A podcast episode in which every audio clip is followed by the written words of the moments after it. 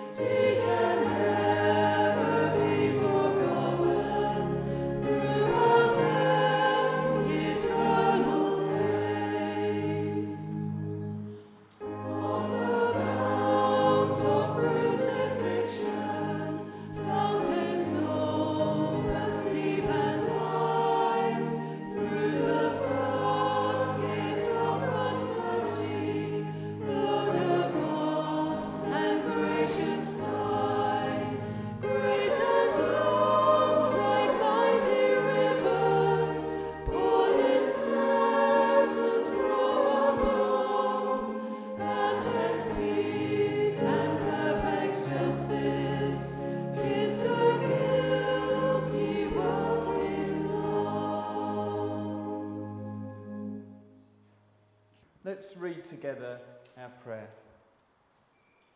Lord, we have denied you by refusing to know you. We have betrayed you by keeping our distance. We have mocked you by pretending we are not yours. Lord, we are lost. Let your forgiveness find us. Welcome us into your strong, forgiving arms and let us feel reconciled again. Amen. Now, reading from Luke chapter 2, verses 14 to 23.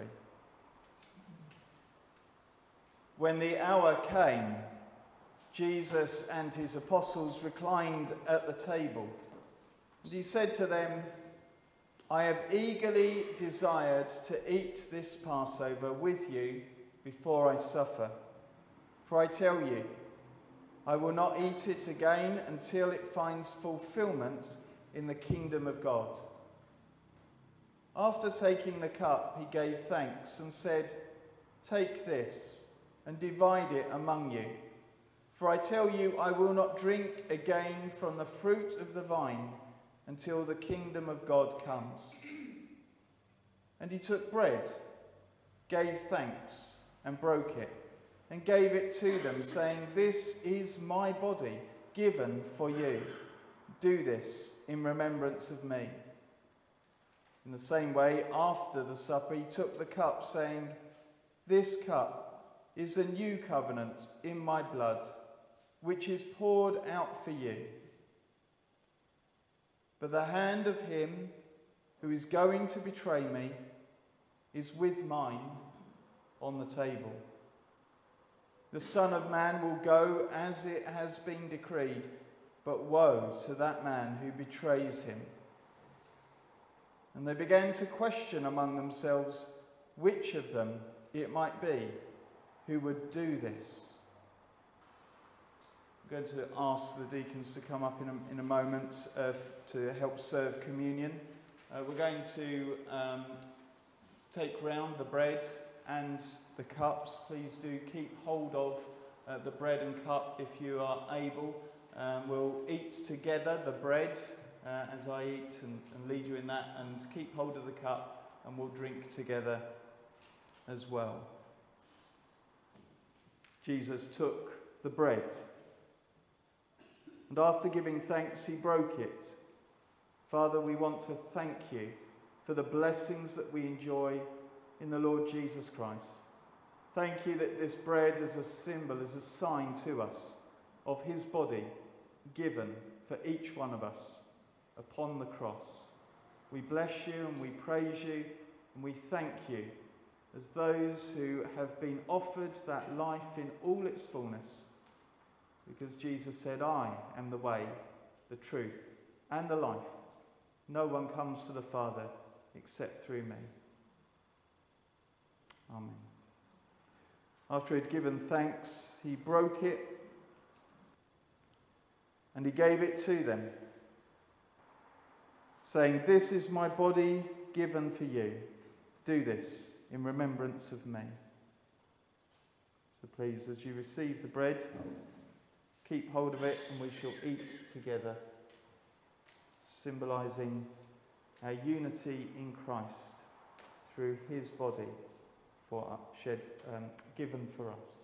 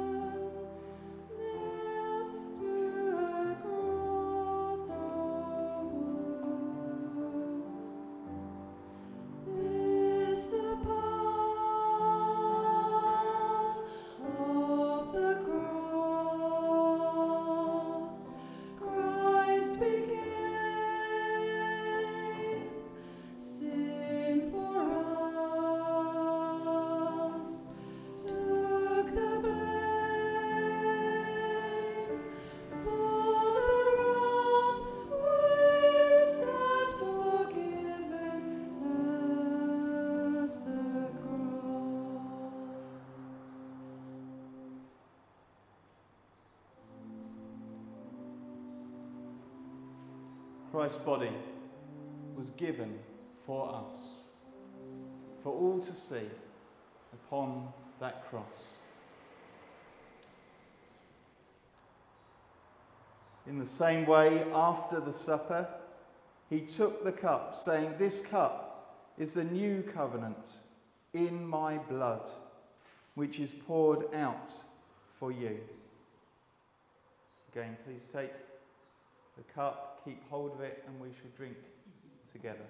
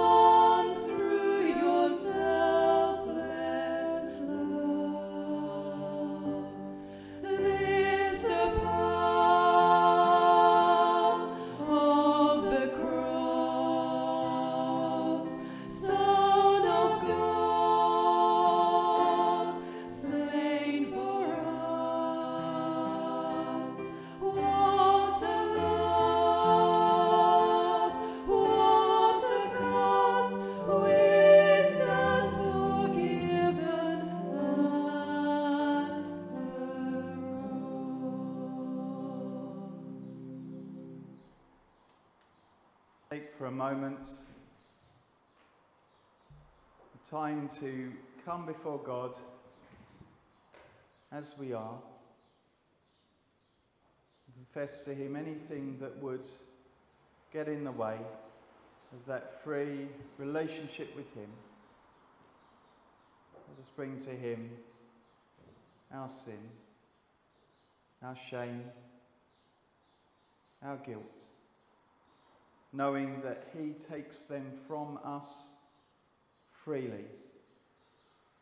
We cannot earn, we do not deserve His death upon the cross. And we give thanks to you, Father, for sending your Son, that His blood may be shed for our forgiveness and reconciliation. In His name we pray. Amen. Let's read these words together from 1 Timothy chapter 1 and 1, Timothy, and 1 Peter chapter 2. Have hope in these words of assurance. The saying is sure and worthy of full acceptance that Jesus Christ came into the world to save sinners he himself bore our sins in his body on the cross, so that we, free from sins, might live for righteousness. By his wounds we have been healed. Amen. Let us sing our next song together as we are gathered. Jesus is here.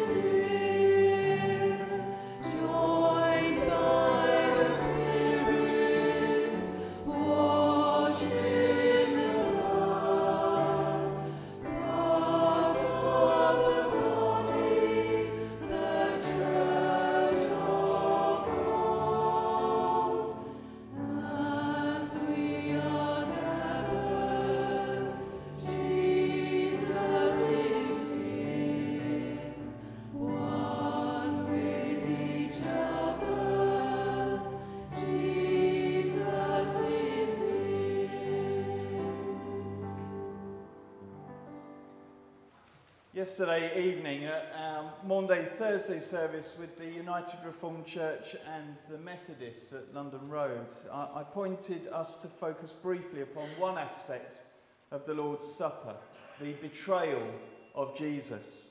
And I want to continue in this theme as we sit around the Lord's table this morning on Good Friday, considering all that was to befall Jesus. We might say that the betrayal was the pulling of the trigger of the gun that fired that bullet at Jesus, setting into motion a chain of events leading to his continued suffering and crucifixion. See, Jesus had revealed at a meal with his friends that he was to be betrayed. Luke writes that Jesus revealed, The hand of him who is going to betray me is with mine on the table. The betrayer was close, at hand, around the table, one of the twelve. Mark records Jesus' words as he says that it is one who is eating with me. So shocking. Betrayal hurts. Betrayal is deceitful, disruptive, destructive. It is so damaging to the body of Christ. The closer the betrayer, the more it hurts. Now we know who it was, and here's the spoiler alert it is Judas. So famous, or rather infamous, is he now that we use the name as a synonym for betrayal. You, Judas. But it wasn't clear or known, it seems, around that table at the time. However, it soon became known, very known, in fact. John writes about this lack of awareness about who the betrayer was. In John chapter 13, we read how Jesus told him, uh, told uh, Judas, What you are about to do, do quickly. But we read, No one at the meal understood why Jesus said this to him. Since Judas had charge of the money, some thought Jesus was telling him to buy what was needed for the festival or to give something to the poor. You see, John, in writing this and writing his gospel, seems to show a special interest. Judas's betrayal is referenced 28 times across the four gospels. Really, it should only be mentioned four times, shouldn't it? But 28 times. And John mentions the betrayal eight of these times and in very different ways. Plus, he also reveals that Judas was a thief in John chapter 12. Judas did not say this, uh, the, the words that he said about selling the perfume and giving to the poor, because he cared for the poor, but because he was a thief. As keeper of the money bag, he used to help himself to what was put in it. John tells us that his disciples stared at one another at a loss as to know which of them he, meant. They, at the table, they did not know. But one of them knew. Judas knew what he had arranged. It's like the game of wink murder. You don't know who the culprit is until he winks at you, and then it's too late. Simon Peter wants to know. And going through another disciple, he asks, uh, he says, ask him which one he means. I'm thinking Peter is working out in his head, we'll root him out. And obligingly, the disciple asks Jesus, Lord, who is it? And then we, we might say all hell breaks loose. In Luke chapter 22, verse 23, they began to question among themselves which of them it might be and who would do this. Matthew and Mark recalled how they were very sad and began to say to Jesus one after the other, Surely you don't mean me, Lord. Now, as I said, Judas' betrayal was so terrible that the gospel writers repeatedly mentioned it in their stories even before the event.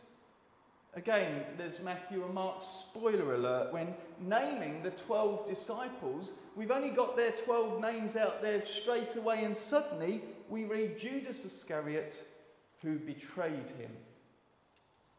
As I said, John makes sure that his readers are painfully aware of Judas's betrayal of Jesus as he drops in separate repeated uh, separate references before the fact. Jesus had known from the beginning which of them did not believe and who would betray him. In brackets, he adds in, he meant Judas, the son of Simon Iscariot, who, though one of the twelve, was later to betray him. And he writes, But one of his disciples, Judas Iscariot, who was later to betray him, objected. And it's John who sets this scene of the Last Supper in the light of the darkness of satanically prompted betrayal. The evening meal was in progress, and the devil had already prompted Judas, the son of Simon Iscariot, to betray Jesus. John also makes it clear that it was not just a satanically prompted betrayal, but a satanically enabled betrayal. As soon as Judas took the bread, Satan entered into him. Even as Jesus is washing the feet of his disciples, presumably including Judas, John tells us that Jesus said, Those who have had a bath need only to wash their feet. Their whole body is clean, and you are clean though not every one of you. For he knew who was going to betray him, and that is why he said, Not everyone was clean. And we have Luke and Mark giving us a glimpse behind the scenes as we see how Judas Iscariot, one of the twelve, went to the chief priests and the officers of the temple guard and discussed with them how he might betray Jesus. See, every step of the way, Judas has betrayal on his mind. It's being orchestrated, discussed, developed, decided, planned. And all four gospel writers record how Jesus reveals this truth of betrayal at that meal among friends. While they were reclining at the table eating, he said, Truly, I tell you, one of you will betray me, one who is eating with me. The hand of him who is going to betray me is with mine on the table. The one who has dipped his hand into the bowl with me will betray me. You see, Jesus knew that his betrayal was part of the prophetic writings of Scripture and therefore part of his suffering. Even my close friend, we read in Psalm 41, someone I trusted, one who shared my bread, has turned against me. And in Psalm 55, if an enemy were insulting me, I could endure it. If a foe were rising against me, I could hide. But it is you, a man like myself, my companion, my close friend, with whom I once enjoyed sweet fellowship at the house of God as we walked about among the worshippers. Jesus knew all of this. And Jesus assures his disciples of God's plan, but also issues a warning. The Son of Man will go just as it is written about him. Luke says, as it has been decreed. But woe to that man who betrays the Son of Man. It would be better for him if he had not been born.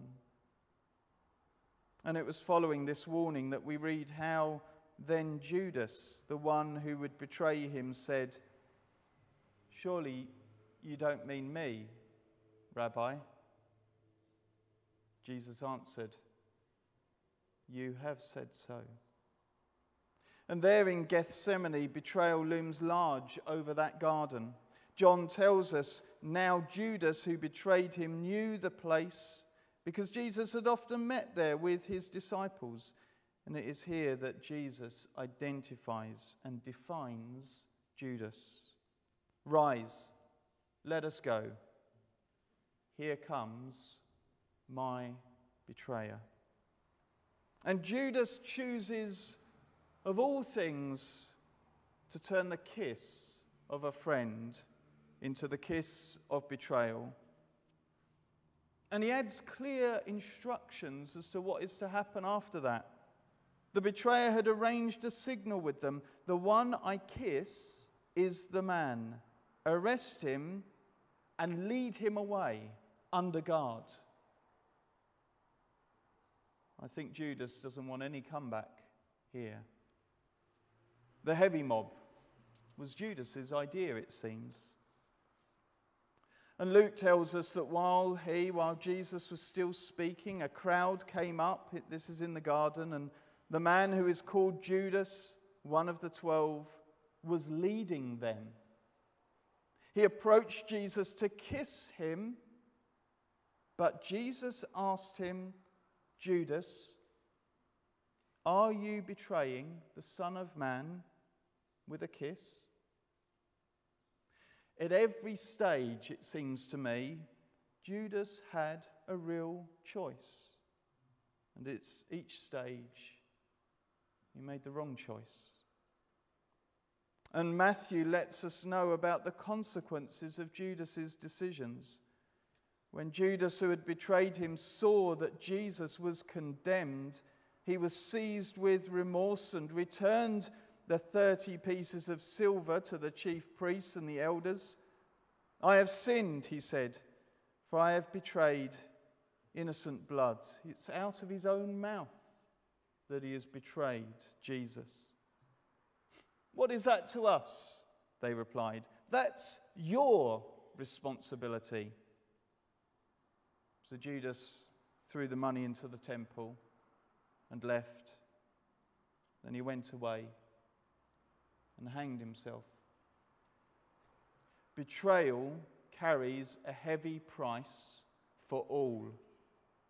Jesus warned his church that betrayal will shockingly and sadly be part of the life of the believer. If Jesus was betrayed, his followers will also experience betrayal. We read in Matthew brother will betray brother to death, and a father his child. Children will rebel against their parents and have them put to death. You will be betrayed even by parents, brothers and sisters, relatives and friends, and they will put some of you to death. And at that time, many will turn away from the faith and will betray and hate each other. This is what we are promised as followers of Jesus if we are following him. And betrayal was such a painful moment, of course, for Jesus and for the eleven who were left. And that sense of betrayal finds its way into their kind of thinking, their makeup, their story of the early church. Stephen preaches his last preach before the Sanhedrin, the religious ruling body which was in cahoots with, Ju- with Judas. And he preaches, Was there ever a prophet your ancestors did not persecute? They even killed those who predicted the coming of the righteous one, and now you have betrayed and murdered him. When the members of the Sanhedrin heard this, they were furious and gnashed their teeth at him. And Stephen goes on to say a few things, and they stone him. The betrayal of Jesus was still claiming victims. And the betrayal of Jesus, its pain so real and raw, of course, finds its way into the liturgy of the Lord's Supper, the Eucharist, the communion service. As the apostle Paul wrote in 1 Corinthians chapter 11 verse 23, for I received from the Lord what I also passed on to you, the Lord Jesus on the night he was betrayed took bread. Every time we break bread, we remember the betrayal of the bread of life given for us. To finish, I want to mention good old John again, who can't help himself. He must have been so affected. As he mentions the betrayal, his eighth and last time in his gospel, as he concludes his story in chapter 21, Peter turned and saw that the disciple whom Jesus loved, presuming this was John who was writing, was following them. Brackets, this was the one who had leaned back against Jesus at the supper and had said, Lord, who is going to betray you? Now that's an interesting question or prayer that Jesus, uh, that, sorry, John leaves us with. Lord, who is going to betray you? We continue in prayer. I'd like us to read together this prayer on the sheet. Loving Lord, forgive our doubting, questioning hearts, like those who witnessed Jesus' miracles of healing and heard his proclamation, yet spurned belief. We too have seen wonders yet have hardened our hearts. We confess the many times that our pessimism has caused others to doubt your word and your spirit. The times that our criticism has wounded others. The times that our grumbling has dampened the enthusiasm of those inspired by your word and work. O God, forgive us, and in your mercy renew us, that with open hearts we may believe, grow in our faith, and never pose an obstacle to the faith of others. Amen. And we sing, It's your blood that cleanses me.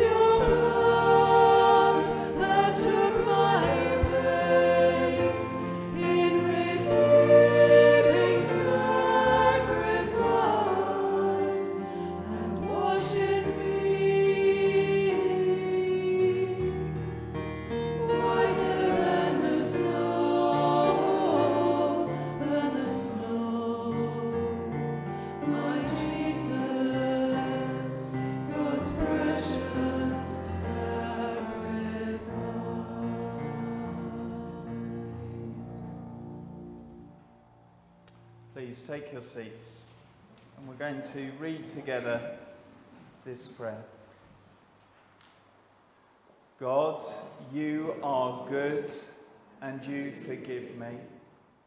You are full of love. When I pray to you, I know you will answer me. I know you will show me the right path to take. And I want to read these words to us all. Dear friends, remember what the apostles of our Lord Jesus Christ foretold. They said to you, In the last times there will be scoffers who will follow their own ungodly desires. These are the people who divide you, who follow mere natural instincts and do not have the Spirit. But you, dear friends, by building yourselves up in your most holy faith and praying in the Holy Spirit, keep yourselves in God's love as you wait for the mercy of our Lord Jesus Christ to bring you to eternal life. Be merciful to those who doubt. Save others by snatching them from the fire. To others, show mercy, mixed with fear, hating even the clothing stained by corrupted flesh. To him who is able to keep you from stumbling and to present you before his glorious presence without fault and with great joy. To the only God, our Saviour, be glory, majesty, power, and authority through Jesus Christ our Lord, before all ages, now and forevermore. Amen.